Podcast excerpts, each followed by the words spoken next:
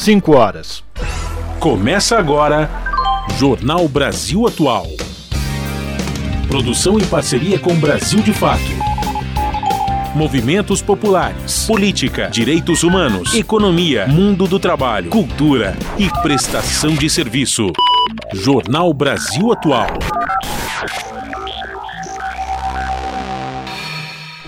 Olá, muito boa tarde. Hoje é segunda-feira, começando mais uma semana, dia 6 de novembro. Eu sou Rafael Garcia, junto com Cosmo Silva, apresentando mais uma edição do Jornal Brasil Atual. E estas são as manchetes de hoje. Israel e Egito não divulgaram nenhuma lista de estrangeiros autorizados a deixar a faixa de Gaza. Este é o segundo dia consecutivo que nenhuma pessoa consegue deixar o enclave palestino alvo de constantes bombardeiros israelenses. Líder da ONU diz estar horrorizado com o ataque a comboio de ambulâncias em Gaza. Em comunicado, Antônio Guterres afirmou que imagens dos corpos espalhados na rua em frente ao hospital Al-Shifa são angustiantes. E a Caixa Econômica Federal e o Banco do Brasil começaram a renegociar as dívidas de estudantes com o FIES. Os débitos em atraso poderão ter até 100% de desconto em juros e multas. Criação de bancada aumenta a representatividade negra na Câmara dos Deputados. E no próximo dia 20 vão ser escolhidos os representantes que terão direito a voz e voto na reunião de líderes. Justiça suspende a audiência pública marcada para hoje sobre a privatização da Sabesp. Juiz acolheu a ação movida pelo deputado estadual Luiz Cláudio Marcolino do PT, a presidenta do Sindicato dos Bancários de São Paulo, Neiva Ribeiro, e a vice da CUT São Paulo, Ivone Silva. O governo Lula vai notificar a Enel, que mantém 500 mil pessoas sem energia elétrica desde sexta-feira. Responsável pelo apagão, a empresa demitiu 36% de seu quadro de funcionários desde 2019. Depois de São José dos Campos, Justiça manda a GM reintegrar demitidos de São Caetano e Mogi. Desembargadora considerou que demissões são inválidas, porque a empresa desrespeitou acordo e decisão do STF. Nenhum município do Amazonas tem políticas preventivas contra desastres climáticos. Seca extrema pegou a população amazonense de surpresa, mas gestores municipais tinham a obrigação de se prevenir. Micro e pequenas empresas responderam 71% do total de novos empregos formais gerados entre janeiro e setembro de 2023 no Brasil. São 5 horas, 3 minutos pelo horário de Brasília. Participe do Jornal Brasil Atual por meio dos nossos canais nas redes sociais. No Facebook, facebook.com barra Rádio Brasil Atual. No Instagram, arroba Rádio Brasil Atual. No Twitter, arroba RA Brasil Atual. Tem também o WhatsApp, o número é 11 96893 7672.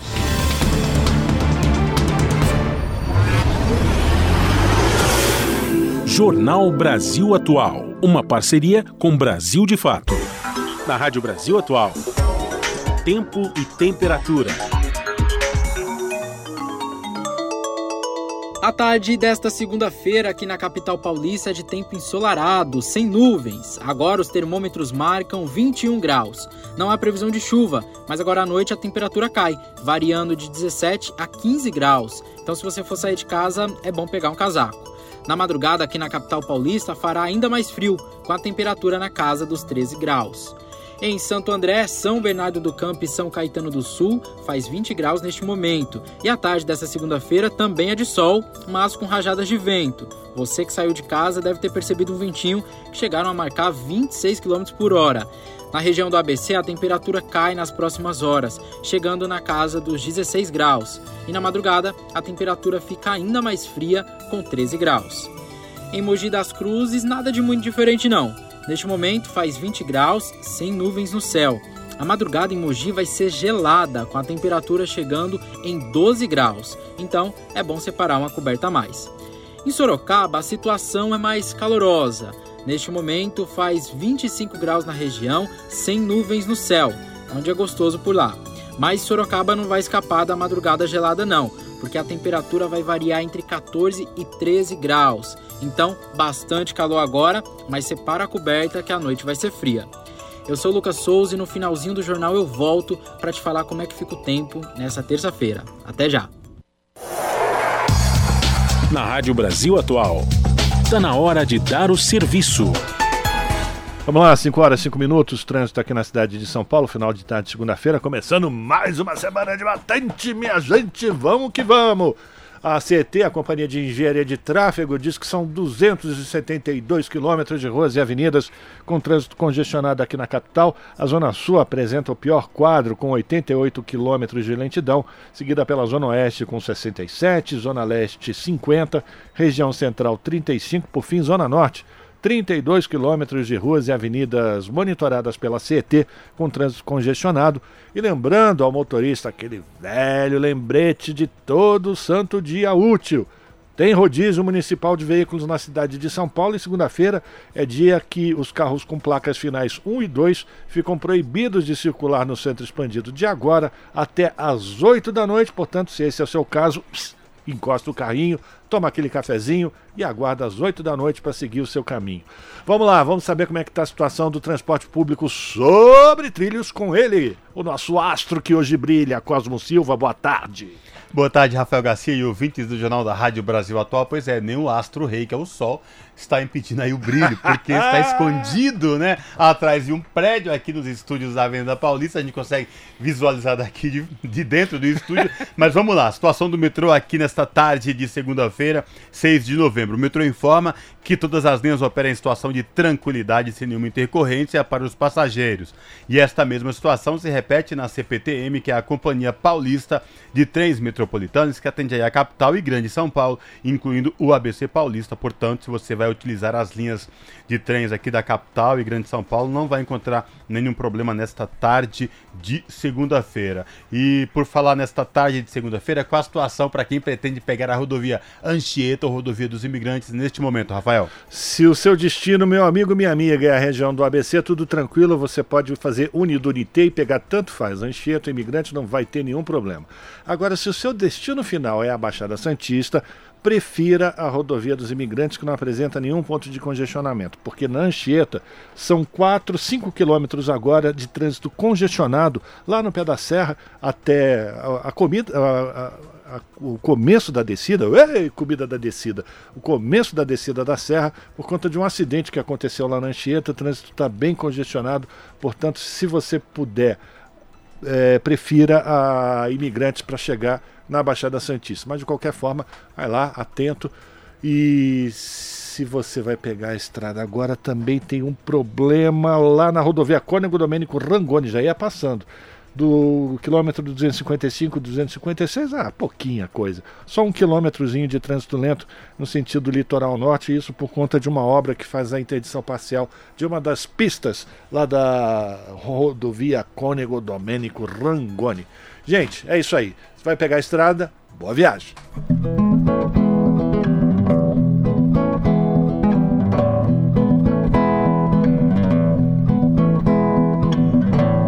Fique ligado na rádio atento. O tempo todo ligado nela. Seja no fone ou pelo radinho. A sintonia é fina, é bela.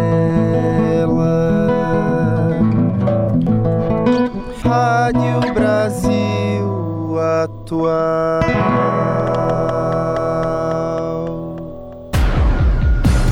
Jornal Brasil Atual. Uma parceria com Brasil de Fato. São 5 horas e 9 minutos. As autoridades israelenses e egípcias não divulgaram nenhuma lista de estrangeiros que estariam autorizados a deixar a faixa de Gaza nesta segunda-feira. Este é o segundo dia consecutivo que nenhuma pessoa consegue deixar o enclave palestino, alvo de constantes bombardeiros israelenses. Os ataques a Gaza completaram um mês nesta terça-feira. Do lado palestino, são 9.770 mortos, a maioria mulheres e crianças. Entre os israelenses, cerca de 1.400 morreram. A última lista, divulgada no sábado, tinha o nome de 599 estrangeiros. Entre esses, 386 com passaporte dos Estados Unidos, 112 do Reino Unido, 51 da França e 50 da Alemanha. Este foi o quarto grupo de estrangeiros ou residentes com dupla nacionalidade que as autoridades egípcias e israelenses, com a anuência do governo estadunidense, autorizaram a ingressar em território egípcio. Líder da ONU se diz horrorizado com o ataque a comboio de ambulâncias em Gaza. Em comunicado, Antônio Guterres afirmou que imagens dos corpos espalhados na rua, em frente ao hospital Al-Shifa, são angustiantes. Ele lembrou que abrigos da ONU estão sendo atingidos por bombardeios e renovou o apelo por um cessar-fogo imediato. Chefe de direitos humanos alerta para o aumento de antissemitismo e islamofobia no mundo. Da ONU News em Nova York, os detalhes com Felipe de Carvalho. O secretário-geral da ONU, Antônio Guterres, disse estar horrorizado com o ataque a um conjunto de ambulâncias em frente a um hospital na faixa de Gaza e reiterou seu apelo por um cessar-fogo humanitário. Em comunicado divulgado na noite de sexta-feira, o chefe da ONU disse estar horrorizado com o alegado ataque em Gaza a um comboio de ambulâncias fora do hospital Al-Shifa. As imagens de corpos espalhados na rua em frente ao hospital são angustiantes, disse ele. Guterres afirmou que não esqueceu os ataques terroristas cometidos em Israel pelo Hamas e os assassinatos, mutilações e raptos, incluindo de mulheres e crianças. Ele sublinhou que todos os reféns detidos em Gaza devem ser libertados imediata e incondicionalmente. O líder da ONU acrescentou que durante quase um mês civis em Gaza, incluindo crianças e mulheres, foram sitiados, tiveram ajuda negada, foram mortos e forçados a sair de suas casas pelos bombardeios. Ele enfatizou que isso tem que parar. Guterres observou ainda que a situação humanitária em Gaza é horrível, pois não chegam alimentos, água e medicamentos suficientes para satisfazer as necessidades das pessoas. Além disso, o combustível para abastecer hospitais e estações de tratamento de água está acabando. O secretário-geral adicionou que os necrotérios estão lotados, as lojas estão vazias, a situação do saneamento é péssima e assistimos a um aumento de doenças respiratórias, especialmente entre as crianças. Uma população inteira está traumatizada e nenhum lugar é seguro. Neste sábado, o alto comissário da ONU para os Direitos Humanos, Volker Turk, disse estar revoltado com o um aumento acentuado de casos de antissemitismo e islamofobia e outros discursos de ódio, tanto online como offline, desde 7 de outubro. Turk disse que o impacto dessa crise foi dramático a nível regional e global e que isso enviou ondas de choque por todas as regiões, desumanizando tanto palestinos como judeus. Da ONU News em Nova York, Felipe de Carvalho. Painéis solares de edifícios na faixa de Gaza, especialmente na cidade de Gaza, no norte do enclave palestino, foram destruídos durante bombardeios da Força Aérea Israelense. A informação é do Escritório para Assuntos Humanitários da Organização das Nações Unidas, OSHA. Com a eletricidade totalmente cortada desde o dia 7 de outubro, os painéis solares são uma das únicas fontes de energia, uma vez que a entrada de combustível em Gaza é proibida por Israel. A falta de combustível encerrou atividades de diversos poços de captação de água, uma usina de dessalinização de água do mar e de padarias na faixa de Gaza. A OSHA diz que há indícios de que nenhuma padaria funciona mais no norte do enclave e que no sul o acesso ao pão é um desafio. E lembrando que o pão é um do alimento básico para o povo palestino. Nesse final de semana, os chefes de 18 agências da ONU apelaram para um cessar-fogo imediato na faixa de Gaza para permitir a ajuda humanitária na região. Os representantes da ONU também pediram a libertação imediata de todos os reféns mantidos pelo Hamas. São 5 horas e 14 minutos. Desde o dia 7 de outubro, o conflito no Oriente Médio já tirou a vida de 36 jornalistas ou profissionais da imprensa. Desses, 31 são de origem palestina, quatro israelenses e um libanês. Outros oito jornalistas foram feridos, três estão desaparecidos e oito foram presos. O levantamento preliminar foi divulgado nesta segunda-feira pelo Comitê de Proteção de Jornalistas, a organização não governamental que atua em defesa da liberdade de imprensa no mundo, com sede em Nova York. O Comitê de Proteção de Jornalistas disse que a lista está sendo atualizada regularmente e que segue apurando numerosos relatos de outros jornalistas mortos, desaparecidos, detidos, feridos ou ameaçados, o que pode aumentar ainda mais esse número de 36 profissionais de mídias assassinados. Na semana passada, a ONG Repórteres Sem Fronteiras apresentou uma denúncia ao Tribunal Penal Internacional por crimes de guerra cometidos contra jornalistas palestinos em Gaza e contra um jornalista israelense que cobria o ataque do Hamas a comunidades de Israel. Você está ouvindo Jornal, Jornal Brasil, Brasil Atual.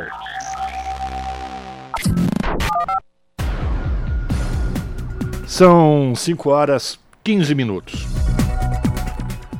Aqui no Brasil, o líder do governo no Congresso Nacional, o senador Randolph Rodrigues, do Amapá, diz que a base aliada está mobilizada para aprovar nesta semana na Comissão de Constituição e Justiça e no plenário a reforma tributária. O relatório do senador Eduardo Braga unifica impostos federais, estaduais e municipais isenta a cesta básica de impostos e reduz o de outros produtos, como carnes e itens de higiene pessoal, além de estabelecer um teto da carga tributária.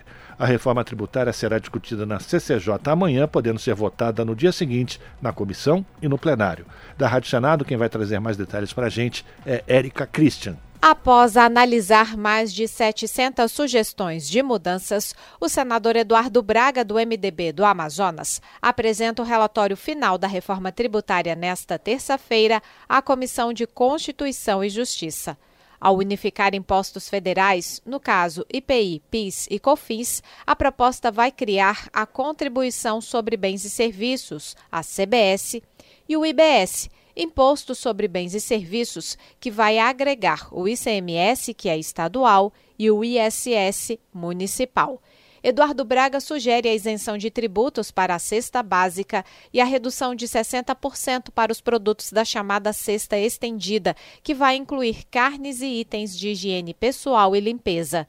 Além de definir um teto da carga tributária, o relatório também prevê a criação do imposto seletivo, que será cobrado de produtos prejudiciais à saúde e ao meio ambiente, a exemplo de bebidas e cigarros.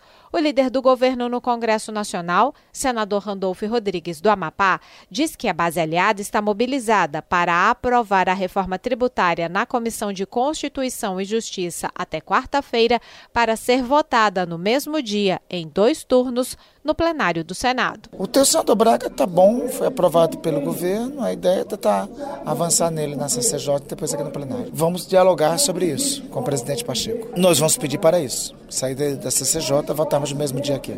O relatório também prevê cinco regimes especiais ou específicos de tributação, no caso, alíquotas menores ou diferenciadas para diversos setores da economia, entre eles combustíveis e lubrificantes, planos de saúde, serviços financeiros e de transporte coletivo e concessões públicas, a exemplo de energia elétrica. Com essas exceções, a chamada alíquota padrão do futuro IVA, Imposto sobre Valor Agregado, deverá superar os 27,5%. O líder do PL, senador Carlos Portinho do Rio de Janeiro, destacou que esse percentual é superior ao praticado em outros países, que é de 20%, e ressaltou que a oposição vai defender uma carga tributária menor para outros setores. E a nossa função aqui na oposição é não deixar que uma reforma que era para simplificar ou reduzir impostos e depois para pelo menos neutralizar, seja uma reforma que vá onerar ainda mais a classe média e o trabalhador. O relatório do senador Eduardo Braga também prevê um repasse de 60 bilhões de reais da União para o Fundo de Desenvolvimento Regional, que vai minimizar as perdas de arrecadação com o novo regime de impostos. Se aprovada pela CCJ e pelo plenário do Senado nesta semana, a reforma tributária vai voltar à Câmara dos Deputados, devido às mudanças feitas pelos senadores. Da Rádio Senado, Érica Christian. São 5 horas e 19 minutos. O ministro da Fazenda, Fernando Haddad, disse que vê espaço para novos cortes na taxa básica de juros nos próximos meses ao participar de evento promovido nesta segunda-feira pelo banco BTG Pactual. Segundo o ministro, as ações do governo têm reduzido a inflação, o que permite a queda da taxa de juros, abrindo mais espaço para o crescimento econômico. De acordo com Haddad, o único elemento que neste momento ainda dificulta quedas maiores dos juros no Brasil são as taxas de juros dos países mais ricos. Na semana passada, o Banco Central norte-americano decidiu manter os juros básicos da maior economia do planeta entre 5 e 5,25% ao ano. Havia expectativa nos mercados de que o percentual, já alto para os padrões dos Estados Unidos, pudesse ser elevado, devido, entre outros fatores, ao conflito entre Israel e o movimento Hamas. E a Caixa Econômica Federal e o Banco do Brasil começam nesta terça-feira a renegociar as dívidas de estudantes com o FIES, o Fundo de Financiamento Estudantil. Os débitos em atraso poderão ter até 100% de desconto em juros e multas, e no caso de liquidação integral do contrato, o desconto chega a 99% do valor consolidado da dívida. Na semana passada, o presidente Lula sancionou lei que autoriza as renegociações. Hoje, o ministro da Educação, Camilo Santana, disse que a preocupação do presidente Lula é dar agilidade aos procedimentos. A lei criou condições mais favoráveis de amortização para estudantes com contratos do FIES celebrados até o fim de 2017 e com débitos vencidos e não pagos em 30 de junho de 2023. De acordo com o ministro, são mais de 1 milhão e 240 mil pessoas no Brasil que terão direito ao que o presidente Lula tem chamado de desenrola da educação. Significa que 54 bilhões de reais de divisas desses brasileiros e brasileiras, que muitas vezes estão com o seu nome comprometido, possam a voltar ao mercado. São 5 horas e 21 minutos. E a Câmara aprova a criação da bancada formal de deputados e deputadas negras e negros, com direito a voz e voto na reunião de líderes e no plenário. O repórter Antônio Vital acompanhou a votação. Quase 200 anos depois de ter sido criada pela primeira Constituição brasileira, em 1824, a Câmara dos Deputados instituiu oficialmente sua primeira bancada de deputados e deputadas negros e negras, com poder de voto nas reuniões de líderes e possibilidade de usar a palavra nos períodos de comunicação de lideranças no plenário. Parlamentares pretos e pretas já têm esse direito, como todos os deputados, mas dentro das prerrogativas dos partidos e não como uma bancada. A bancada negra foi criada por um projeto de resolução interna apresentado pelos deputados Talíria Petrone, do PSOL do Rio de Janeiro, e Damião Feliciano, do União da Paraíba. A proposta foi defendida pelo relator, deputado Antônio Brito, do PSD da Bahia, como uma extensão dos incentivos previstos em uma emenda constitucional aprovada em 2021. Essa emenda determinou que os votos dados a mulheres e pessoas negras contarão em dobro para a distribuição de recursos do fundo eleitoral entre os partidos políticos até as eleições de 2030. Nós trouxemos aqui o mesmo tratamento da lei, da emenda constitucional a negros e a mulheres nas bancadas. Tratamento absolutamente igual. Porque é fundamental que a partir desta criação da bancada, a gente discuta o que é contra, o que é favor, a negros ou brancos. Nesse momento, equidade. Segundo Antônio Brito, a Câmara possui 31 parlamentares pretos e pretas e outros 91 pardos, de acordo com a autodeclaração feita pelos candidatos nas últimas eleições, o que equivale a 24% do total. Apesar de aprovado de maneira simbólica pelo plenário, a proposta foi criticada por parlamentares do Novo e do PL. O texto aprovado permite a participação da bancada negra nas reuniões de líderes, que define a pauta de votações do plenário com voz e voto, e garante cinco minutos semanais no período reservado para comunicações de liderança no plenário, destinado para cada partido declarar seu voto em cada projeto em pauta. A deputada Talíria Petroni, do PSOL do Rio de Janeiro, autora da proposta, considerou histórica a criação da bancada negra. A gente não está falando de direita ou esquerda, estamos falando da própria democracia brasileira, que infelizmente ainda não chegou plenamente para as pessoas negras no Brasil. Mas ao mesmo tempo a nossa história é história de luta, história de resistência, história de saberes, história de intelectuais, de professoras, de parlamentares, de tantos e tantas que abriram caminho para o povo negro ocupar cada vez mais e mais espaço. Essa bancada é um marco histórico no parlamento brasileiro. O projeto que cria a bancada negra de deputados e deputadas seguiu para promulgação pela mesa diretora da Casa. Da Rádio Câmara de Brasília, Antônio Vital. São 5 horas e 24 minutos. E as Forças Armadas iniciam a operação de garantia da lei da ordem em portos e aeroportos do Rio de Janeiro e São Paulo. Os detalhes com Renato Ribeiro. 3.700 militares das Forças Armadas iniciaram nesta segunda-feira ações de combate a crimes como tráfico de drogas e de armas em portos, aeroportos e na fronteira. A atuação é para conter facções criminosas, principalmente nos estados de São Paulo e Rio de Janeiro. Os militares vão atuar nos portos do Rio de Janeiro e de Itaguaí, no Rio, e de Santos, em São Paulo, além dos aeroportos de Guarulhos e do Galeão. As ações incluem a segurança do Lago de Itaipu, localizado em Mato Grosso do Sul e Paraná. O uso das Forças Armadas para a GLO, garantia da lei da ordem, em portos e aeroportos, foi autorizado por decreto pelo presidente Lula e pelos ministros da Defesa e da Justiça e Segurança Pública. O ministro da Justiça e Segurança Pública, Flávio Dino, explicou que a operação vai colocar sob comando dos militares áreas que já são de administração federal. E o presidente da República aprovou essa ideia de uma GLO que é diferente de todas as outras que já foram feitas no Brasil. Essa GLO incide sobre áreas que já são federais. E alguém perguntaria, se já são federais, por que a GLO? Porque a GLO e as ações subsidiárias é o melhor caminho para a atuação integrada entre Polícia Federal e as Forças Armadas. As Forças Armadas vão atuar nas operações de segurança desses portos e aeroportos até maio do ano que vem. Da Rádio Nacional, em Brasília, Renato Ribeiro. São 5 horas e 26 minutos.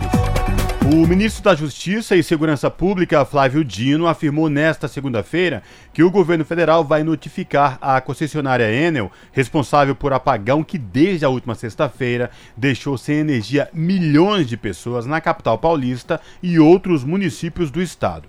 Além de interromper o fornecimento do serviço essencial, a empresa não prestou atendimento aos usuários, bloqueou canais e se limitou a dizer pelas redes sociais que trabalhava incansavelmente.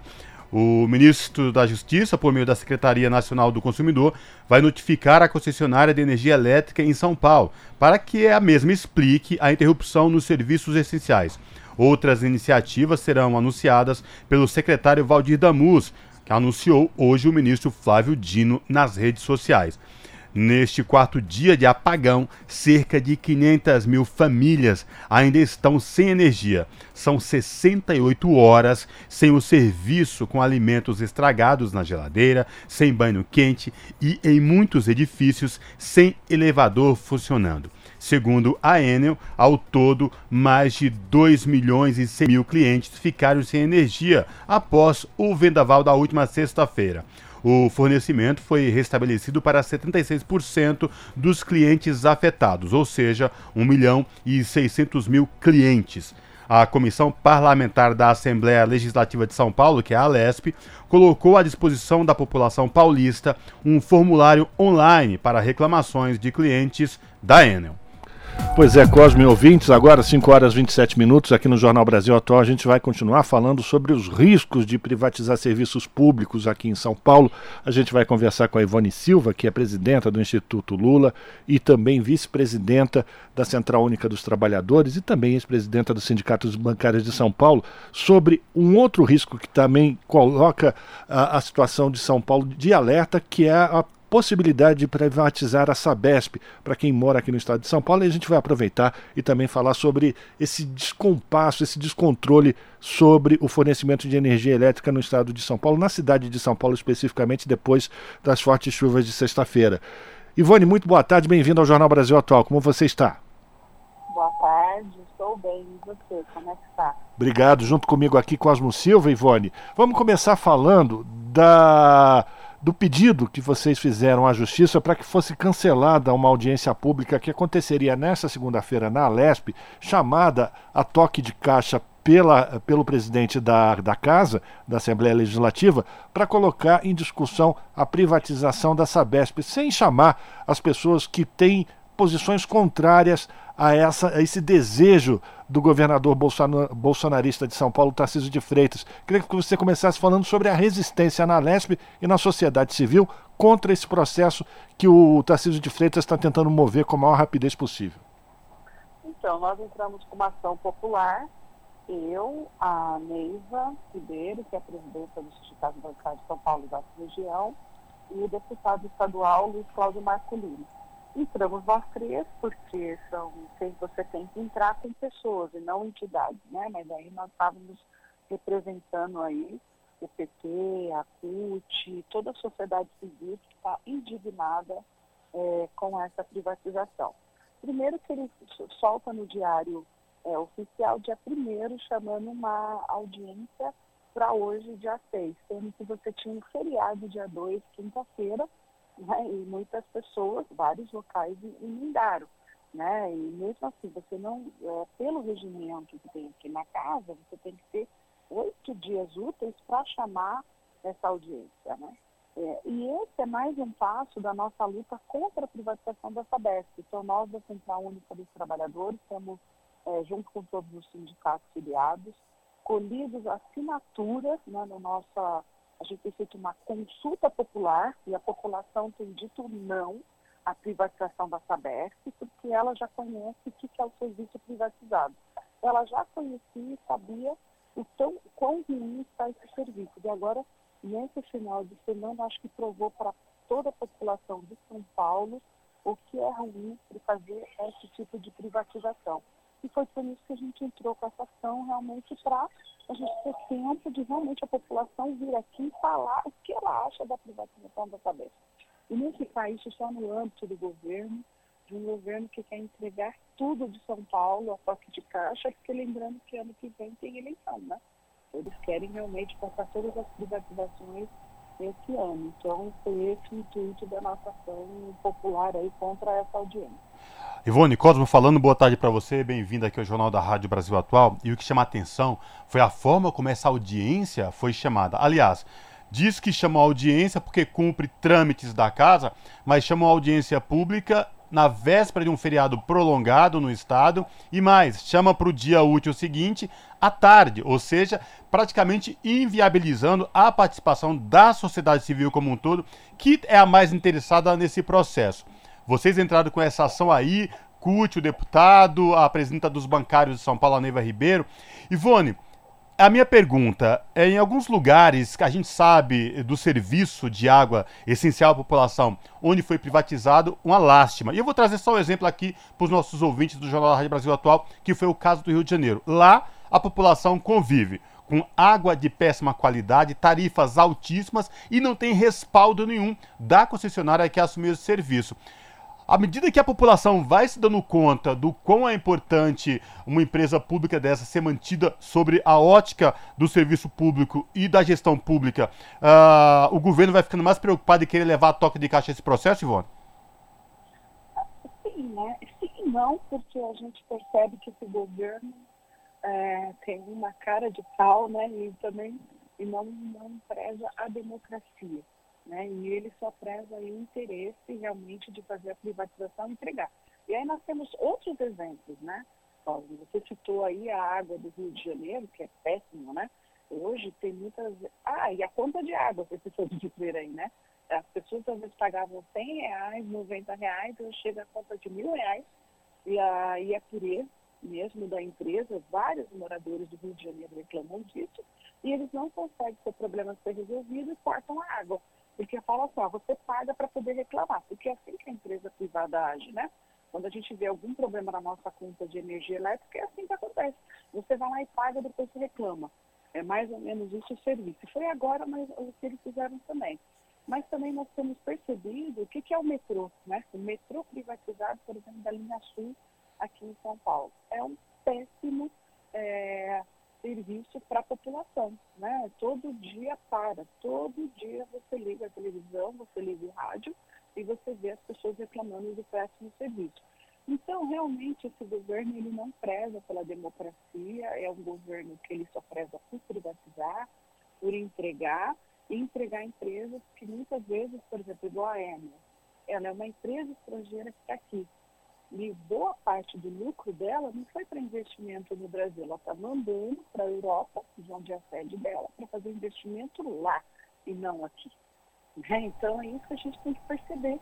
É, como essas empresas vêm aqui, compram esse nosso patrimônio, depois só querem lucro, eles demitiram 36% dos funcionários aqui, foi é o fez, por isso que não tinha trabalhador, e assim, vai ser o mesmo processo na água, vai demitir trabalhadores, não vai fazer é, a modernização É, lembrando, por que, que antes não dava problema? Porque era estatal, Cosmo. Era estatal e foi feita uma grande. Então, quando a empresa foi privatizada, muitos anos atrás, é, já tinha sido investimentos do Estado que durou durante 10, 12 anos. E a Enel, desde que ela entrou, ela não fez esse investimento. Então, ou seja, vai privatizar a Sabesp, vai ter investimento novo, vai continuar o mesmo investimento que já foi feito do Estado e provavelmente ela não vai fazer mais investimento ou modernização, é, não vai ampliar o serviço de fornecimento de água e esgoto para a população. E é por isso que nós estamos brigando para não privatizar. Ivone, é o Rafael de novo falando. A gente vem acompanhando o teu trabalho, Ivone, até como vice-presidenta da Central Única dos Trabalhadores, visitando as periferias da cidade de São Paulo, as associações de bairro. Como é que você sente a prestação desses serviços nesses locais? E eu queria que você falasse também sobre essa proposta que está colocada na Assembleia Legislativa, que depois de ter um grande debate, onde as, as pessoas possam é, ouvir os argumentos de ambos os lados, de ter um referendo para dizer se a população topa ou não a privatização da Sabesp. Queria primeiro a tua avaliação das visitas que você faz nas periferias da cidade e com os movimentos populares representativos dessas populações e essa proposta de referendo.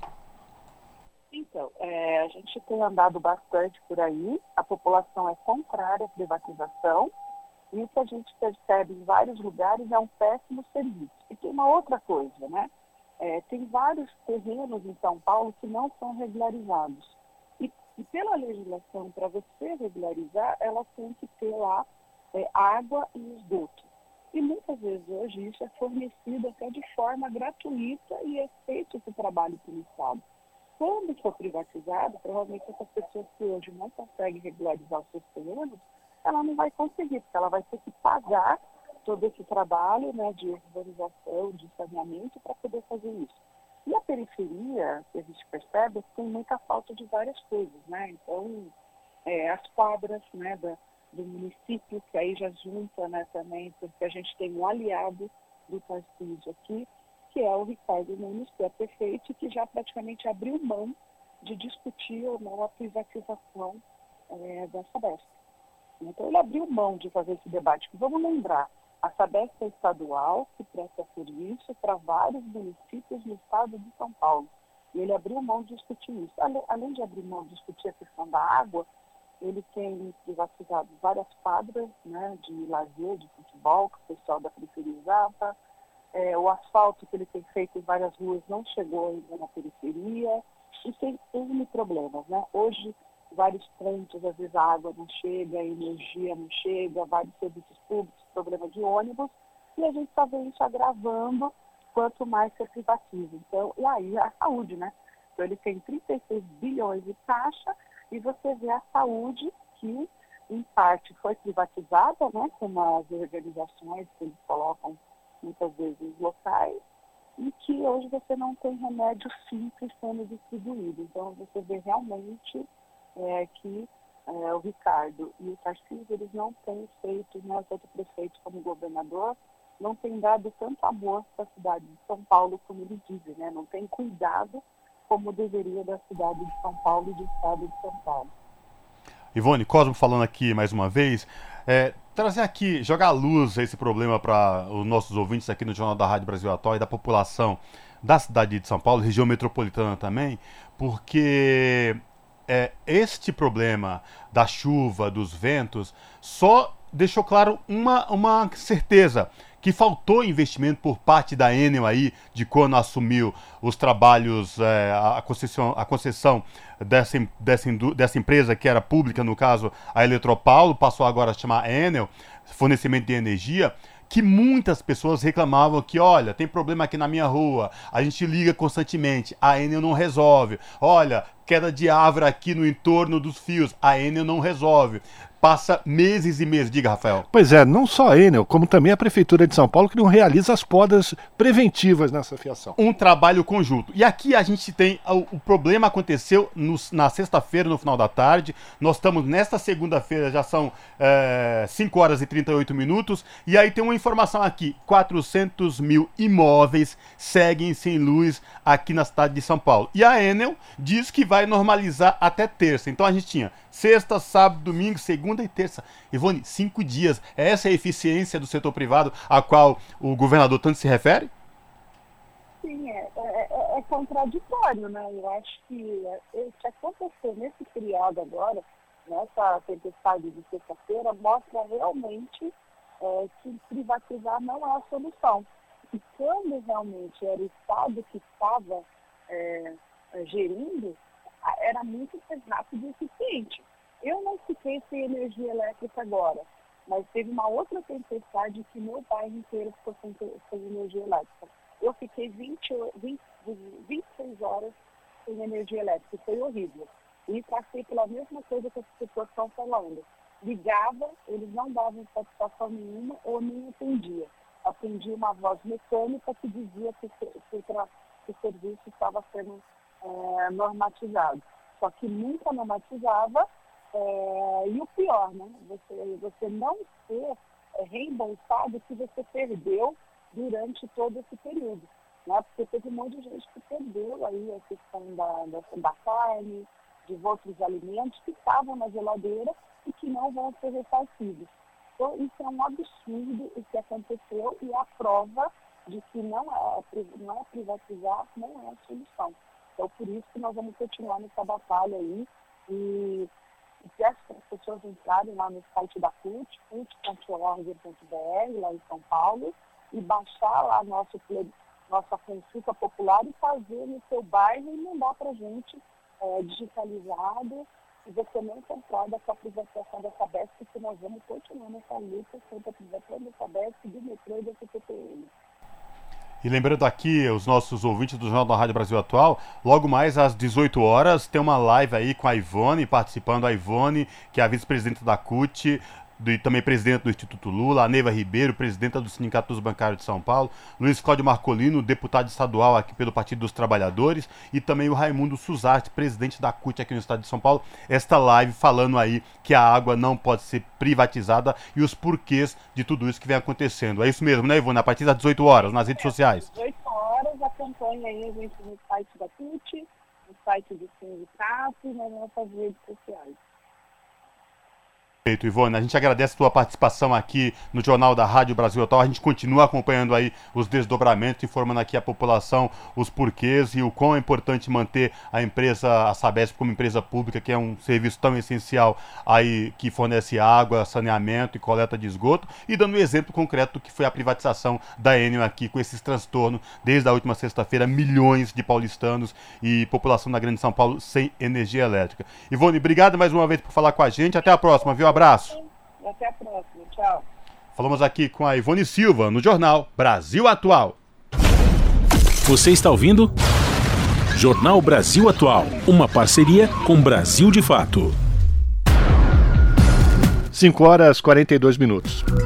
E começou nesse domingo o Enem 2023, o Exame Nacional do Ensino Médio. Nessa primeira rodada de provas, os participantes fizeram linguagens, códigos, ciências humanas e suas tecnologias. Os detalhes da reportagem de Olsama El Gauri. No total, foram 90 questões de múltipla escolha. Além disso, os candidatos fizeram ainda redação sobre os desafios para o enfrentamento da invisibilidade do trabalho de cuidado realizado pela mulher no Brasil. O tema surpreendeu a candidata Beatriz Castellano, de 17 anos, que fez prova em São Paulo. Eu não esperava, não esperava, mas eu sabia que iria cair alguma coisa mais social em vez de ambiental, essas coisas assim. Então, tipo, eu me saí melhor porque eu foquei mais nisso. Porque tinha mais chance de cair um tema social do que um tema ambiental e etc, sabe? Aí eu acho que eu me, me dei bem por conta disso.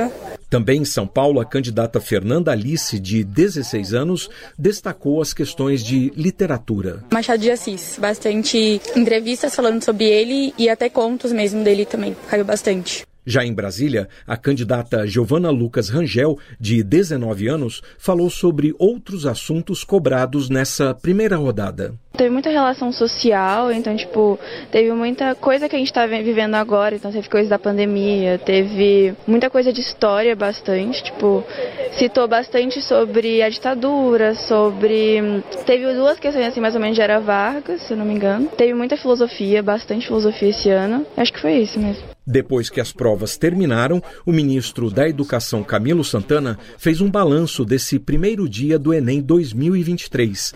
Ele destacou a ausência em torno de 28% dos 3 milhões e 900 mil inscritos e a eliminação de quase 7.300 participantes por uso de aparelhos eletrônicos ou saída antecipada das provas. O ministro também falou sobre supostas imagens das provas que vazaram nas redes sociais. A circulação dessas imagens ocorreram após o início das provas, portões fechados. A Polícia Federal já está investigando os fatos, inclusive fizeram duas diligências, uma em Pernambuco, onde um proprietário de um conteúdo digital divulgou a imagem, portanto já houve essa diligência e outra diligência aqui também no Distrito Federal. Então eu conversei com o ministro Flávio Dino, conversei com o superintendente da Polícia Federal, portanto a polícia está engajada para identificar, fazer toda a investigação e poderá fazer outras diligências nas próximas horas para a gente identificar essa divulgação dessas fotos após o início da aplicação das provas. No próximo domingo, dia 12 de novembro, as provas serão de matemática e ciências da natureza e suas tecnologias. Com a nota do Enem, o participante pode concorrer a vagas em instituições de ensino superior públicas por meio do SISU e privadas por meio do ProUni com bolsas e do FIES com financiamentos. A nota também pode ser usada nos processos seletivos de instituições portuguesas que têm convênio com o INEP, o instituto ligado ao Ministério Ministério da Educação e responsável pelo exame. Da Rádio Nacional em Brasília, Osama El Gauri. São 5 horas e 46 minutos. A prova de redação do Enem deste ano pediu para os candidatos escreverem sobre o trabalho de cuidado que é realizado pelas mulheres. O tema proposto também afirmou que esse tipo de trabalho feminino é invisibilizado e, portanto, os candidatos deveriam escrever sobre um assunto sobre o qual não se fala muito nas conversas do dia a dia. Mais detalhes na reportagem de Daniel Ito. Ao abordar o tema na prova de redação, o Enem ofereceu ao público uma oportunidade de olhar com mais atenção para essa realidade que atinge a rotina de tantas mulheres em todo o país.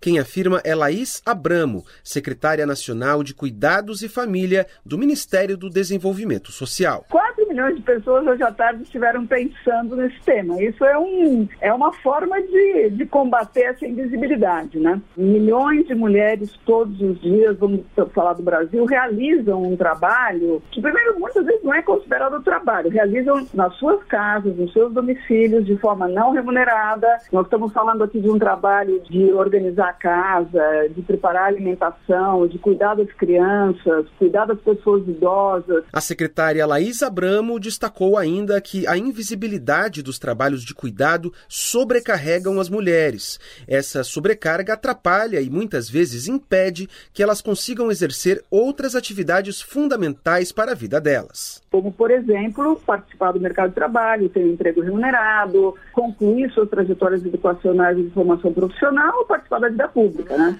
Nós temos aqui a necessidade de uma grande transformação cultural. Certamente, muitas pessoas que ainda não tinham pensado sobre o tema passaram a pensar a partir do momento que tiveram que escrever uma redação numa prova tão importante como é o Enem, né? Em números nacionais, as mulheres dedicam em média quase 10 horas por semana, mais do que os homens, nos afazeres domésticos e no cuidado com crianças, idosos e pessoas com deficiência. Os números são do ano passado e foram levantados pelo IBGE.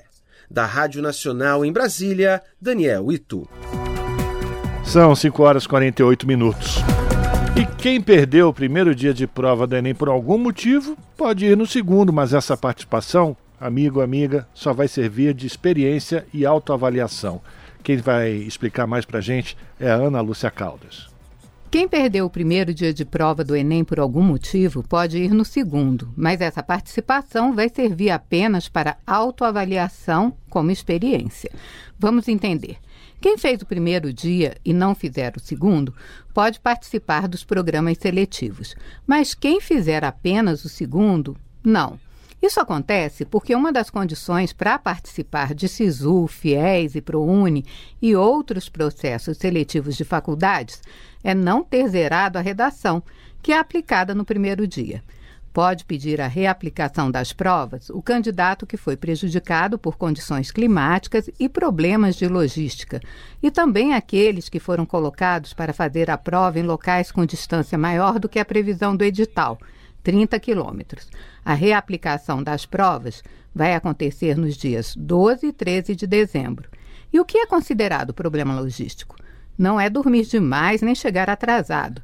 A gente está falando dos desastres naturais, falta de energia elétrica que não dê para enxergar a prova nem com a luz natural, falha no dispositivo eletrônico para quem solicitou uso de leitor de tela e até mesmo erro de execução de procedimento de aplicação que prejudique comprovadamente o participante. Os estudantes que estavam com Covid-19 ou outra doença infecto-contagiosa nos dias do exame também poderão solicitar a reaplicação das provas. Nesse caso, deve ser apresentado um documento que comprove o motivo da ausência. A solicitação deve ser feita em até cinco dias úteis após o último dia de aplicação das provas na página do participante enem.inep.gov.br barra participante. Cada pedido será analisado individualmente. A aprovação ou reprovação da solicitação de reaplicação deverá ser consultada também na página do participante. O candidato isento da taxa que faltar sem justificativa não poderá ser beneficiado no ano seguinte. Ele poderá até participar do Enem, mas terá que pagar o benefício. Da Rádio Nacional em Brasília, Ana Lúcia Caldas. Você está ouvindo? Jornal Brasil Atual. Uma parceria com Brasil de Fato. E o nosso contato agora no Jornal da Rádio Brasil Atual é com o Vitor Nuzzi. O Vitor Nuzzi, que é repórter do portal da Rede Brasil Atual, redebrasilatual.com.br. Olá, Vitor, tudo bem? Prazer te receber aqui no Jornal da Rádio Brasil Atual. Seja bem-vindo.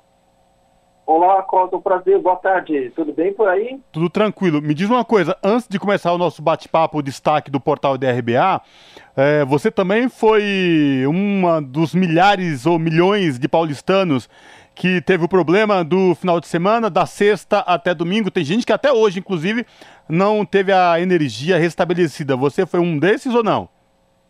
Olha, foi por pouco, Cosmo. Quando teve aquela chuva, aquela ventania muito forte, as luzes aqui, eu moro no Ipiranga, né, na Vila Monumento, as luzes começaram a piscar, né? Parecia uma boate, assim, piscando. E aí eu desliguei todos os equipamentos, né? E esperei um pouco. Felizmente, a, a luz aqui não acabou, né? Mas é, até hoje, é, os, os, os faróis, os semáforos aqui, é, grande parte deles ainda está sem funcionar, né? E fora algumas regiões que ainda estão sem luz. É, eu moro em São Bernardo. Eu moro em São Bernardo, Vitor. Na sexta-feira eu fiquei no meu bairro sem energia da sexta até as 10h42 do domingo. Que absurdo, né? Pois é, e lá, lá em São Bernardo ainda tem bairros sem energia. E o pior, sem energia, sem serviço de internet, sem água, enfim. Mas voltando aqui para esta segunda-feira, qual destaque você traz para os nossos ouvintes do portal da RBA, Vitor? É, é, Cosmo, assim, durante o feriado, inclusive, né, a gente deu uma, uma matéria sobre a questão da General Motors, né, da GM, como, como os ouvintes sabem, demitiu 1.245 trabalhadores de três fábricas no dia 21 de outubro. Né? E, só que houve uma decisão judicial aqui em São Paulo, mandando a empresa cancelar as demissões e abrir negociação. A empresa recorreu a Brasília, perdeu eh, o pedido de eliminar em Brasília, no TST, e eh, assim no sábado decidiu suspender, de fato, cancelar as demissões e abrir negociações com os sindicatos. Né? E, e, e, a gente está na expectativa de uma reunião marcada agora para tarde desta segunda-feira para ver se há algum tipo de acordo em relação a essa questão. Mas o importante é que nesse momento as demissões foram canceladas. Até porque, né, Vitor, para atualizar o nosso ouvinte aqui no Jornal da Rádio Brasil Atual, essas demissões aconteceram de forma muito, é, para não dizer um, um, termo mais pesado, muito estranha essa explicação. Os trabalhadores foram demitidos por telegrama, né? Quando, quando aconteceu de fato essas demissões na GM, né? Sim, por telegrama, sem maiores explicações, né? As pessoas receberam Imagina você eh, receber, era um sábado, inclusive, você receber é, telegrama avisando da sua dispensa, que você vai ter que fazer homologação, né? É uma situação absurda mesmo, né? E, e desde então, né, como as, demissões foram feitas na, no sábado, dia 21, no, na segunda-feira, dia 23, ou seja, duas semanas atrás, os trabalhadores entraram em greve dessas três fábricas, né, de São Caetano do Sul, na, na BC, é, de São José dos Campos, no interior paulista, e Mogi das Cruzes. E estão em greve ainda, inclusive esperando o desfecho das negociações. Ô Vitor, é, num primeiro momento, quanto, quantos trabalhadores foram demitidos pela General Motors aqui do Brasil, dessas três unidades? Então, aliás, na primeira semana, Cosmo, a, a, a, GM não informava o número, né? Os sindicatos estimavam em mil ou um pouco mais de mil demissões. Só depois de vários dias é que a GM é, informou que tinham sido 1.245 demissões no total, sendo 839 em São José dos Campos, 300 em São Caetano e 105 em Mogi. Né? Esse é o total, o que dá mais ou menos, eh, Cosmo, 10% da, da mão de obra nessas três unidades, né, que é em torno de 11.500, 12 mil funcionários. E, mas é, isso a, a GM custou a, a, a divulgar essa informação. Ô Vitor, essa reintegração foi decisão do Tribunal Regional do Trabalho da 15ª Região. Por enquanto, é, até novas atualizações, a General Motors está sendo obrigada a reintegrar esses demitidos, é isso?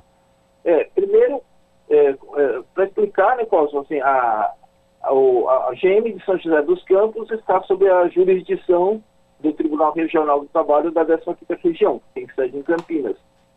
E a GM de São Caetano de Mogi, sob a jurisdição do Tribunal de, da segunda região, é aqui de, de São Paulo. Primeiro, o TRT 15 mandou a empresa suspender, cancelar as demissões e negociar depois o Tribunal de São Paulo fez o mesmo, e nisso a GM apelou ao Tribunal Superior do Trabalho, que negou liminar, ou seja, confirmou a decisão regional. E logo em seguida a montadora decidiu cancelar as demissões. E, o Vitor, nesse período, houve algum, alguma reunião, algum encontro com o ministro do Trabalho e Emprego em Brasília ou em São Paulo, ou não? foram várias reuniões. Teve audiência de conciliação na Justiça do Trabalho, né, mais de uma audiência de conciliação, e a Superintendência eh, Regional do, do Trabalho, que é, que é a representação local do Ministério do Trabalho, também promoveu duas reuniões aqui em, aqui em São Paulo, na capital, mas sem, sem acordo. Né? Então, a empresa, até então, até essa decisão da Justiça, se mostrava inflexível em, em relação a esse tema. E por isso ela perdeu, acabou perdendo a justiça por duas questões básicas, né, Couto? Uma, em duas das fábricas havia um acordo que previa, tinha uma cláusula de estabilidade, que não foi respeitada. E, no, e em segundo lugar, é, o Supremo Tribunal Federal, no julgamento é, do ano passado, decidiu que, caso de demissão em massa, deve haver negociação prévia. Dizer, e não significa que eh, os sindicatos precisam autorizar as demissões, mas as empresas são obrigadas a negociar previamente para eh, buscar alternativas antes de efetuar a demissão. Não foi o que aconteceu, né? A empresa simplesmente demitiu. É, e demitiu, e lembrando aqui, demitiu por telegrama, né, Vitor? É, pegou todo mundo de surpresa e foi aqui, era um fim de semana e a mobilização dos, dos sindicatos, dos representantes dos trabalhadores, porque é uma forma muito, digamos assim, pesada, muito... É, desumana, né? Desumana, né? total, falta de respeito com o trabalhador acima de tudo, né? Em momento onde a gente vem trabalhando essa questão de é, humanidade, de respeito, a General Motors simplesmente esqueceu disso. Agora a gente aguarda aí porque esta reunião também envolve a representação dos trabalhadores, né, Vitor, esta reunião de hoje?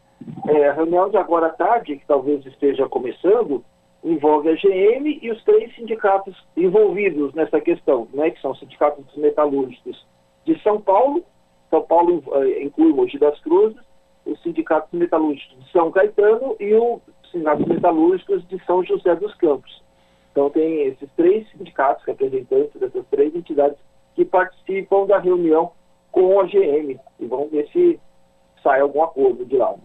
A gente continua aguardando aqui o resultado final eh, desta reunião, ou esse desfecho, e qualquer novidade a gente volta a se falar, porque é inadmissível, né, Vitor? Trabalhadores, final de ano ainda, né, perdendo eh, seus empregos aí, especificamente esses quase 1.300 na, na fábrica da General Motors de São Caetano do Sul, Mogi das Cruzes e São José dos Campos. Vitor, obrigado por, por atualizar a gente essa situação desses trabalhadores metalúrgicos da General Motors. A gente continua acompanhando aí os desdobramentos e qualquer novidade a gente volta a se falar, tá bom? Obrigado, até a próxima. Até a próxima, Cosmo. Boa tarde e boa semana para você e para os ouvintes. Falamos aqui com o Vitor Nuzzi no jornal Brasil Atual. Rádio Brasil Atual. Para sugestões e comentários, entre em contato conosco por e-mail redação@jornalbrasilatual.com.br ou WhatsApp DDD 11 96893 7672. Acompanhe a nossa programação também pelo site redebrasilatual.com.br.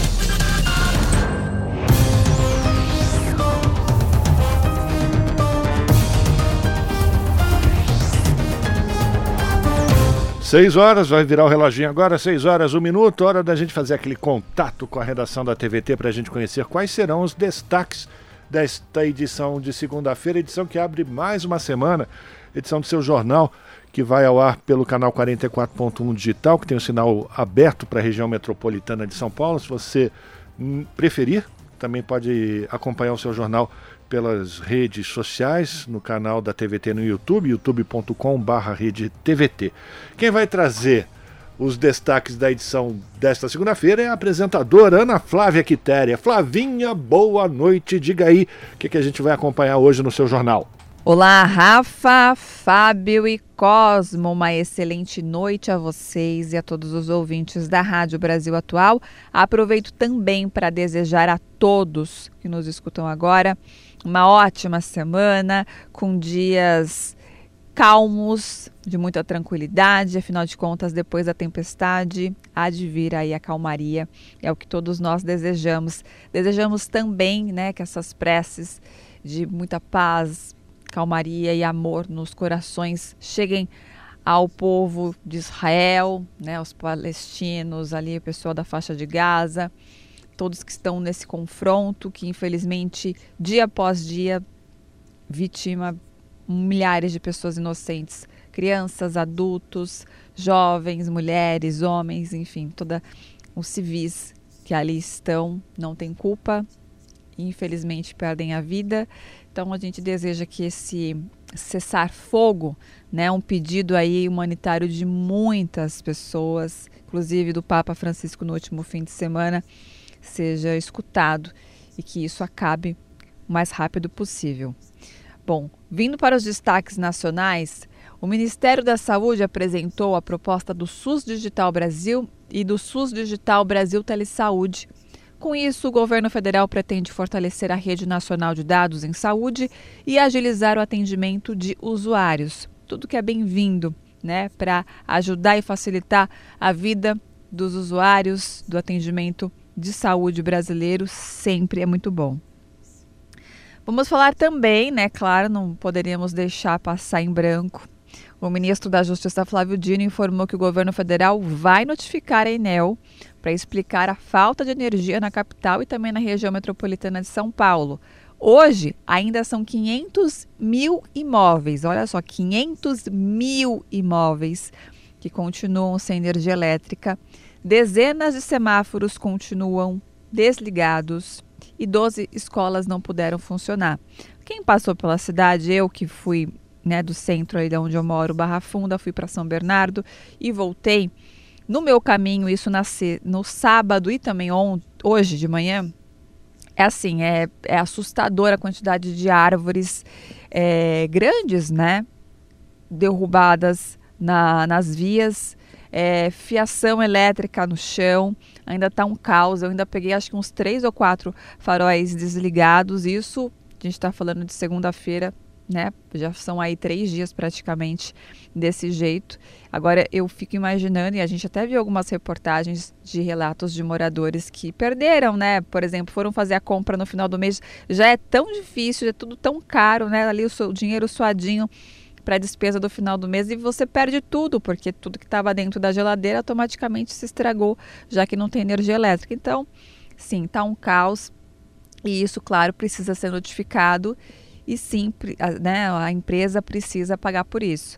E depois de receber centenas de reclamações no fim de semana, o PROCON abriu um procedimento para apurar que medidas foram adotadas pela Enel e demais concessionárias de energia que atendem a região metropolitana e também a Baixada Santista. Ainda nesta semana, o Ministério Público de São Paulo vai abrir né, uma investigação contra a Enel por suposta omissão de estabelecimento da energia. Bom, além de todos esses estragos, né, nas árvores derrubadas, já tem tanta poucas árvores em São Paulo, né, as que tem ainda, infelizmente, não, não, não conseguiram aguentar, grande parte desse caos, né, semáforo, enfim, vias interditadas. Infelizmente, sete pessoas morreram em consequência do temporal da última sexta-feira. E ainda sobre esse assunto, a Avenida Paulista ela foi foco de uma manifestação de pessoas que ainda seguem sem energia elétrica, viu? O repórter Jomiag ele acompanhou esse protesto e traz os detalhes para a gente. Ele conversou com o pessoal e vocês vão escutar o relato deles. E para encerrar, no último fim de semana foi comemorado o Dia Mundial de Solidariedade ao Povo Palestino. Em várias cidades do mundo, pessoas se reuniram para pedir o cessar-fogo imediato do conflito em Gaza. Em São Paulo, a Avenida Paulista ela foi palco de centenas de manifestantes contra o apartheid promovido por Israel. Vocês vão acompanhar também na nossa reportagem. Bom, além dessas, as outras matérias completas, vocês já sabem, elas têm horário para começar, hein? pontualmente às 7 da noite. E vocês conseguem me acompanhar através do seu jornal pelo YouTube, youtube.com/barra RedeTVT. Ó, só você clicar 7 em ponto, estarei lá dando uma boa noite para você. Também pelo 44.1 digital. E para quem mora na região do ABC e está com energia elétrica, pode nos assistir pela Claro TV pelo canal 512. Então aí são várias maneiras de vocês acompanharem toda a programação também da TVT. Bom jornal, Cosmo, Rafa e Fábio. Beijão grande para todo mundo e eu espero por vocês. Até lá. Esse é o Jornal Brasil Atual. Uma parceria com Brasil de Fato. São 6 horas e 7 minutos.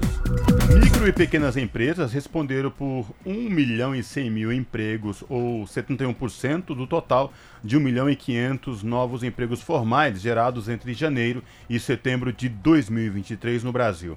Os meses de agosto e setembro foram os que apresentaram o saldo mais positivo, registrando respectivamente 219 mil e 211 mil novas contratações com carteira assinada.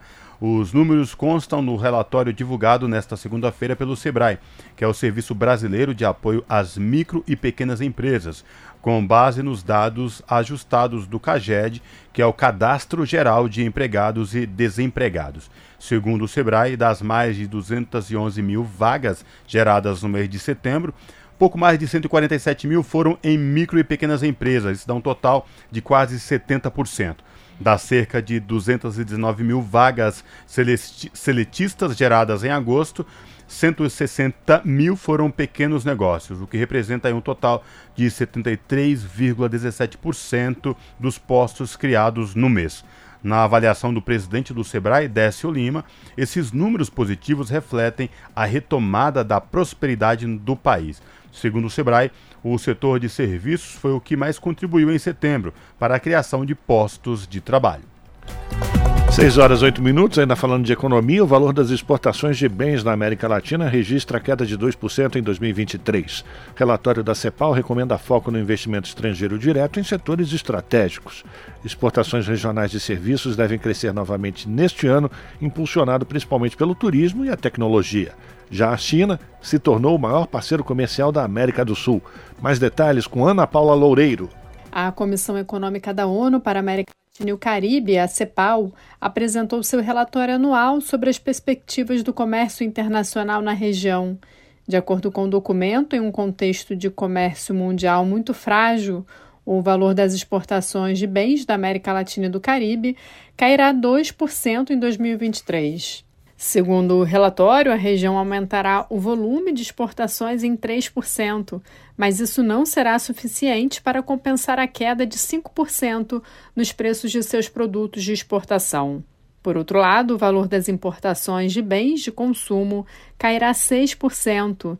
Segundo a última projeção divulgada pela comissão em setembro, esse número reflete a fraqueza da atividade econômica regional, com projeção de crescimento do PIB de apenas 1,7% até 2023. As exportações da América do Sul e do Caribe devem apresentar as maiores quedas em termos de valor por outro lado, espera-se que as remessas da América Central e do México cresçam 2%, devido à sua menor dependência de matérias-primas e ao seu vínculo mais forte com o mercado dos Estados Unidos. As exportações regionais de serviços devem crescer novamente em 2023, com um aumento projetado de 12% no valor, impulsionado principalmente pelo turismo e pelos chamados serviços modernos, que incluem uma ampla gama de serviços prestados digitalmente, como serviços de tecnologia da informação, financeiros e comerciais.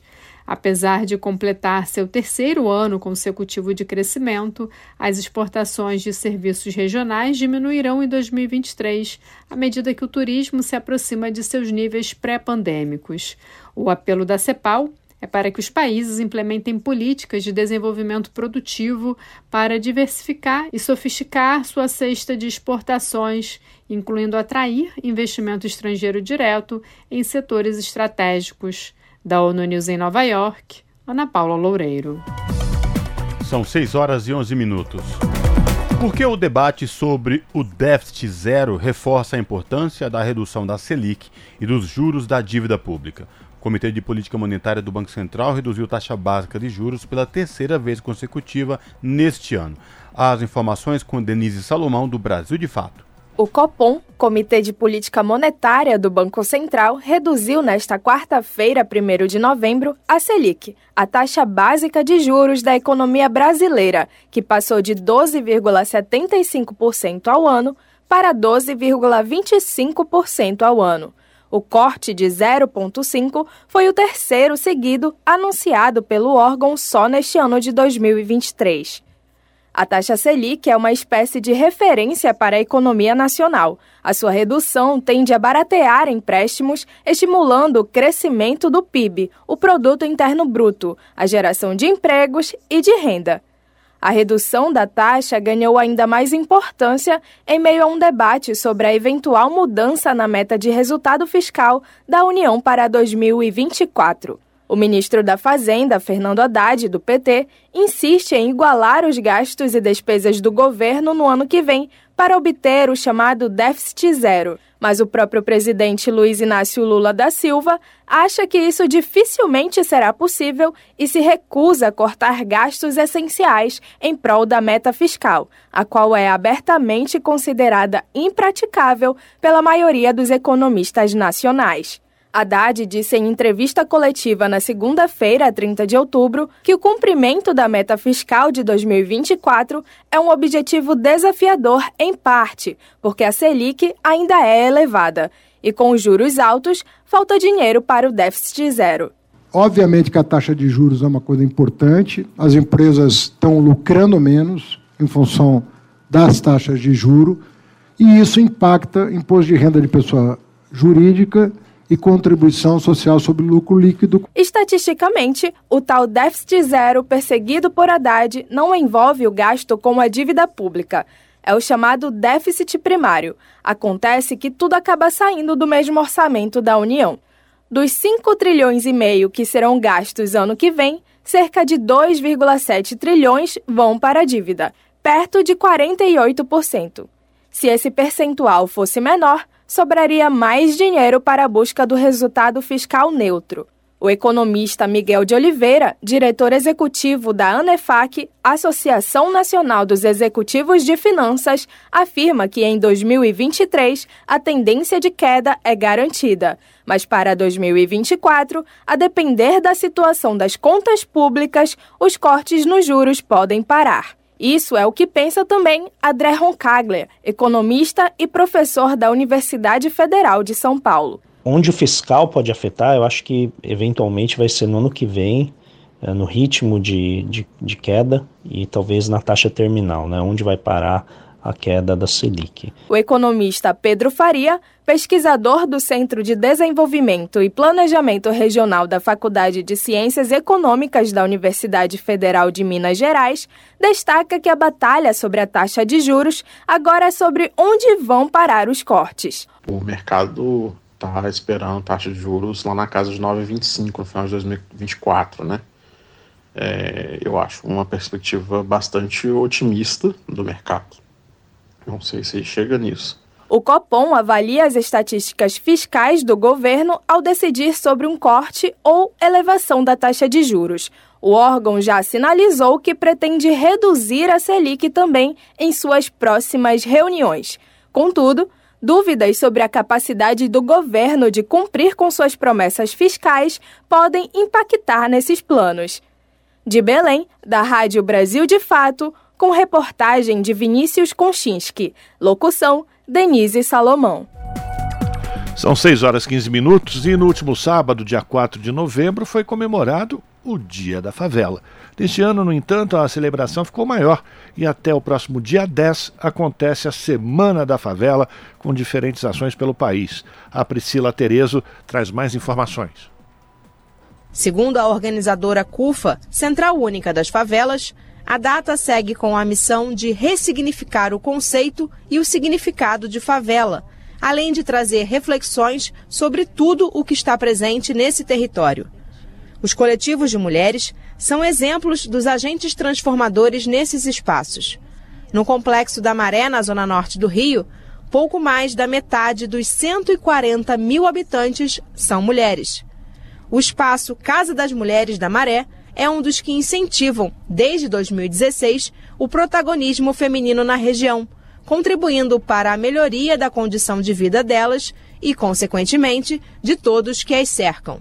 Andresa Dionísio, assistente social da Casa das Mulheres da Maré e moradora da comunidade, explica que a casa atua em diferentes frentes de trabalho, como qualificação profissional, enfrentamento das violências contra as mulheres, atendimento sociojurídico e psicológico e de articulação territorial para a criação de uma agenda positiva nas políticas públicas para as mulheres. A ideia é que, na verdade, a gente quer criar um espaço em que as mulheres possam ser elas, cuidar delas, na verdade, né? Elas terem alimentar a autonomia que há nessas mulheres, porque por muitas vezes elas são tiradas, né? Por questões de raça, questões territoriais, questões que estão dentro de relações intrafamiliares, questões culturais até, né? Dá um espaço de acolhimento, de liberdade, e fortalecer a autonomia dessas mulheres, que uhum. por muitas vezes é tiradas por muitos marcadores sociais. Né? Então, na verdade é isso, assim, né? É um espaço para reconhecer mesmo esse, uhum. esse, essa potência, essa autonomia, esse protagonismo. Uma das grandes preocupações da Casa das Mulheres da Maré é com a saúde reprodutiva, diz Andresa Dionísio, que atua na frente de direitos sexuais e reprodutivos da casa. Durante a pandemia, o coletivo deu início a palestras sobre saúde sexual reprodutiva e promoção de acesso a métodos contraceptivos. O grande projeto atual é o Onda Verde, que aborda a temática do aborto legal e da descriminalização do aborto. A gente pensa em demandas, responder demandas rápidas, que é tipo do absorvente, mas a gente também doa falando sobre dignidade menstrual, né, sobre como a gente vai falar sobre isso, como a gente vai falar para outras pessoas que estão iniciando o processo de menstruação, como isso foi para gente, como a gente se cura também das, dos estigmas que a gente tem, né? E, e, então tem essa coisa da, da resposta rápida, mas tem esse, esse lado que na verdade é o nosso foco principal, que é a produção de dados e incidência política, porque a nossa ideia não, não é, é não é uma, abrir uma clínica ginecológica, não. A gente quer impulsionar para onde tem no estado para que isso funcione, né? Em outra comunidade carioca, no Morro da Providência, região central do Rio, o coletivo Mulheres Independentes da Providência atua em duas frentes principais: de empreendedorismo e de educação. Para Miriam Generoso, coordenadora do coletivo, a missão de tornar as mulheres da comunidade mais independentes se resume à ressignificação de narrativas. Quando elas entendem o próprio corpo, o próprio território, quando elas conseguem entender os atravessamentos pelos quais elas passaram e passam e conseguem criar uma, uma narrativa fortalecida de quem elas realmente são e do quanto elas são potentes, eu acho que resume muito do que nós estamos trabalhando continuamente, arduamente, para que elas se sintam tão potentes quanto nós já vimos como elas são. No Rio de Janeiro, o Dia da Favela é lei no município desde 2006 e no estado desde 2019. Da Rádio Nacional no Rio de Janeiro, Priscila Terezo. Você está ouvindo Jornal, Jornal Brasil, Brasil, Atual. Atual. São 6 horas e 20 minutos. Está aberto até o dia 26 de novembro edital do Ministério da Justiça e Segurança Pública para financiamento de organizações da sociedade civil que atuem em projetos de apoio a populações em situação de vulnerabilidade racial. 3 milhões de reais serão investidos em até 20 projetos. A ideia é fortalecer iniciativas que já acontecem nos territórios e fazem com que eles tenha um impacto ainda maior.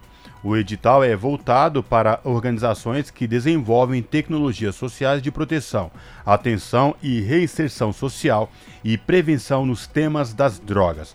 Podem participar organizações que trabalham com jovens negros em periferias, vítimas e familiares de vítimas da violência letal, comunidades quilombolas e outras comunidades tradicionais afetadas por ações do tráfico de drogas, pessoas em situação de rua, egressos do sistema prisional e mobilizadores de comunicação social atuantes em territórios periféricos. Essa iniciativa faz parte da Estratégia Nacional População Negra na Política sobre Drogas. A expectativa é aumentar o alcance das ações da sociedade civil e até criar novas políticas públicas. O edital pode ser acessado no site do Ministério da Justiça. 6 horas 21 minutos e a Comissão da Câmara dos Deputados aprovou um projeto que inclui o cuidador de idoso entre serviços domiciliares que devem ser ofertados pelo Sistema Único de Saúde, o nosso SUS. A repórter Laís Menezes tem mais detalhes sobre essa proposta. A Comissão de Defesa dos Direitos da Pessoa Idosa da Câmara aprovou um projeto de lei que acrescenta o atendimento por cuidadores de pessoas idosas entre os serviços domiciliares oferecidos pelo Sistema Único de Saúde, o SUS. A proposta altera a Lei Orgânica da Saúde e também reconhece que o poder público deve fortalecer e incentivar a capacitação de cuidadores para pessoas idosas. Hoje, por meio do SUS, a Lei Orgânica da Saúde já inclui na modalidade de assistência de atendimento e internação domiciliar a oferta de procedimentos médicos, fisioterapêuticos, psicológicos, de enfermagem e de assistência social. A relatora do projeto, deputada Rogéria Santos, do Republicanos da Bahia, enfatizou a necessidade de intensificar os cuidados com pessoas idosas e proporcionar mais qualidade de vida para essa população. Para ela, a capacitação de cuidadores irá proporcionar oportunidades de emprego e fortalecerá o sistema de cuidado com as pessoas idosas. Essa medida certamente fortalecerá a assistência domiciliar a idosos em situação de vulnerabilidade social, amparando-os em suas casas, pois muitos deles enfrentam diversas dificuldades econômicas e sociais e, por vezes, se encontram sozinhos em suas residências. O projeto de lei que inclui cuidadores domiciliares para idosos nos serviços ofertados pelo SUS já foi aprovado pelo Senado e agora aguarda análise da Comissão de Saúde da Câmara. Da Rádio Câmara de Brasília, Laís Menezes. São 6 horas e 23 minutos. E ainda falando de violência agora contra o idoso, mais de 5 mil denúncias de maus tratos foram registradas no país durante o mês de outubro. No mesmo período, 11.500 vítimas foram atendidas e 182 pessoas foram presas. Esses foram alguns dos dados da Operação Virtude de combate à violência contra idosos apresentados pelo Ministério da Justiça. Lembrando que o Estatuto da Pessoa Idosa completou 20 anos neste mês de outubro. O ministro da Justiça, Flávio Dino, salientou que os números de violência contra os idosos são altos no país. Ele citou o último censo que revela que a população brasileira está, em média, cada vez mais velha e que por isso a tendência é existirem mais ações de proteção a idosos, como a Operação Virtude. Entre as violações registradas pela Polícia Civil, que a operação buscou combater, estão, por exemplo, exploração, negligência e discriminação praticada contra a pessoa idosa. A Operação Virtude contou com o apoio da Ouvidoria Nacional dos Direitos Humanos por meio do Disque 100 e da Secretaria Nacional dos Direitos da Pessoa Idosa. Jornal Brasil Atual. 6 horas 25 minutos e o Brasil já vem sentindo os impactos das mudanças climáticas de forma mais severa. E pior, os analistas avaliam que os esforços globais para reduzir a emissão de poluentes ainda deixam a desejar. Detalhes na reportagem de Daniela Longuinho. Os impactos das mudanças climáticas já são sentidos no Brasil de forma mais severa do que a média global, em virtude das dimensões continentais do país e pela localização em região tropical de parte considerável do território brasileiro.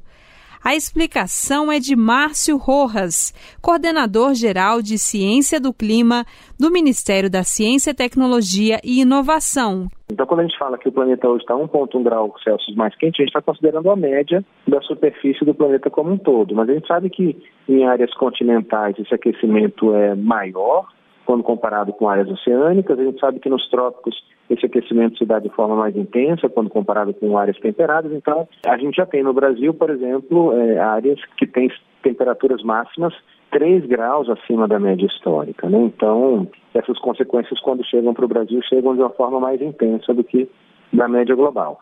Analista em ciência e tecnologia, Márcio Rojas reforça que o relatório síntese do painel intergovernamental sobre mudança do clima indica que as políticas colocadas até o momento, se forem implementadas, não serão suficientes para controlar o aquecimento global. Rojas destaca a necessidade de metas mais ambiciosas para limitar o aquecimento em 1,5 graus Celsius em relação aos níveis pré-industriais, conforme pactuado no Acordo de Paris todos os países do mundo precisam reduzir significativamente suas emissões até 2030 e precisam alcançar a neutralidade do ponto de vista de emissões até 2050. E isso para que nós tenhamos uma chance de limitar o aquecimento em 1,5, tal qual é, acordado pelo Acordo de Paris, né? O especialista fala ainda da expansão dos impactos das mudanças do clima, a exemplo da seca histórica que atinge o estado do Amazonas. Eventos que antes tinham uma recorrência de 50, 100 anos, agora estão acontecendo com a frequência muito maior. Então, nos últimos 15, 20 anos, a gente teve quatro, cinco secas históricas na Amazônia, batendo recorde, né, sucessivamente, e da mesma forma estamos tendo enchentes históricas na Amazônia, né? Então, a própria Amazônia, que tinha um clima mais estável, hoje enfrenta essas oscilações de secas históricas e enchentes históricas com muito mais frequência, né? O representante do Ministério da Ciência, Tecnologia e Inovação afirma que o país tem avançado em estudos sobre mudanças climáticas, experiências que serão levadas à COP28, Conferência das Nações Unidas sobre as Mudanças Climáticas, que ocorre entre os dias 30 de novembro e 12 de dezembro nos Emirados Árabes. Com produção de Salete Sobreira, da Rádio Nacional em Brasília, Daniela Longuinho. Na Rádio Brasil Atual. Tempo e temperatura. A terça-feira na região da capital paulista não vai ser muito diferente da segunda, não. Sem previsão de chuva, mas com um ventinho gelado durante alguns momentos do dia. A mínima é de 14 graus, a máxima de 27, que deve ser sentida por volta de duas e meia da tarde. Você da região do ABC, de Santo André, São Bernardo do Campo e São Caetano, a média de temperatura é de mínima de 13 e máxima de 26 graus, sem previsão de chuva. Em Mogi das Cruzes, a mínima nesta terça-feira será de 12 graus e máxima de 26, também sem previsão de chuva. Em Sorocaba, a terça-feira vai ser ainda mais quente do que essa segunda, com mínimas de 13, que vai ser sentida somente durante a madrugada. O dia vai ser de muito sol, já com bastante calor durante a manhã. A máxima em Sorocaba vai ser de 30 graus e sem chuva. Você que vai sair durante a tarde, não esqueça o protetor solar e a garrafinha de água. Eu sou Lucas Souza para a Rádio Brasil Atual. E a gente vai terminando aqui mais uma edição do Jornal Brasil Atual com os trabalhos técnicos de Fábio Balbini, na apresentação Cosmo Silva e eu, Rafael Garcia. Você fica agora com o papo com Zé Trajano e às sete da noite pela TVT tem o seu jornal com as notícias que as outras não dão. A gente volta amanhã a partir das cinco da tarde com mais uma edição do Jornal Brasil Atual. A todas e todas um ótimo final de segunda-feira e amanhã, cinco da tarde, estamos juntos mais uma vez. Até lá!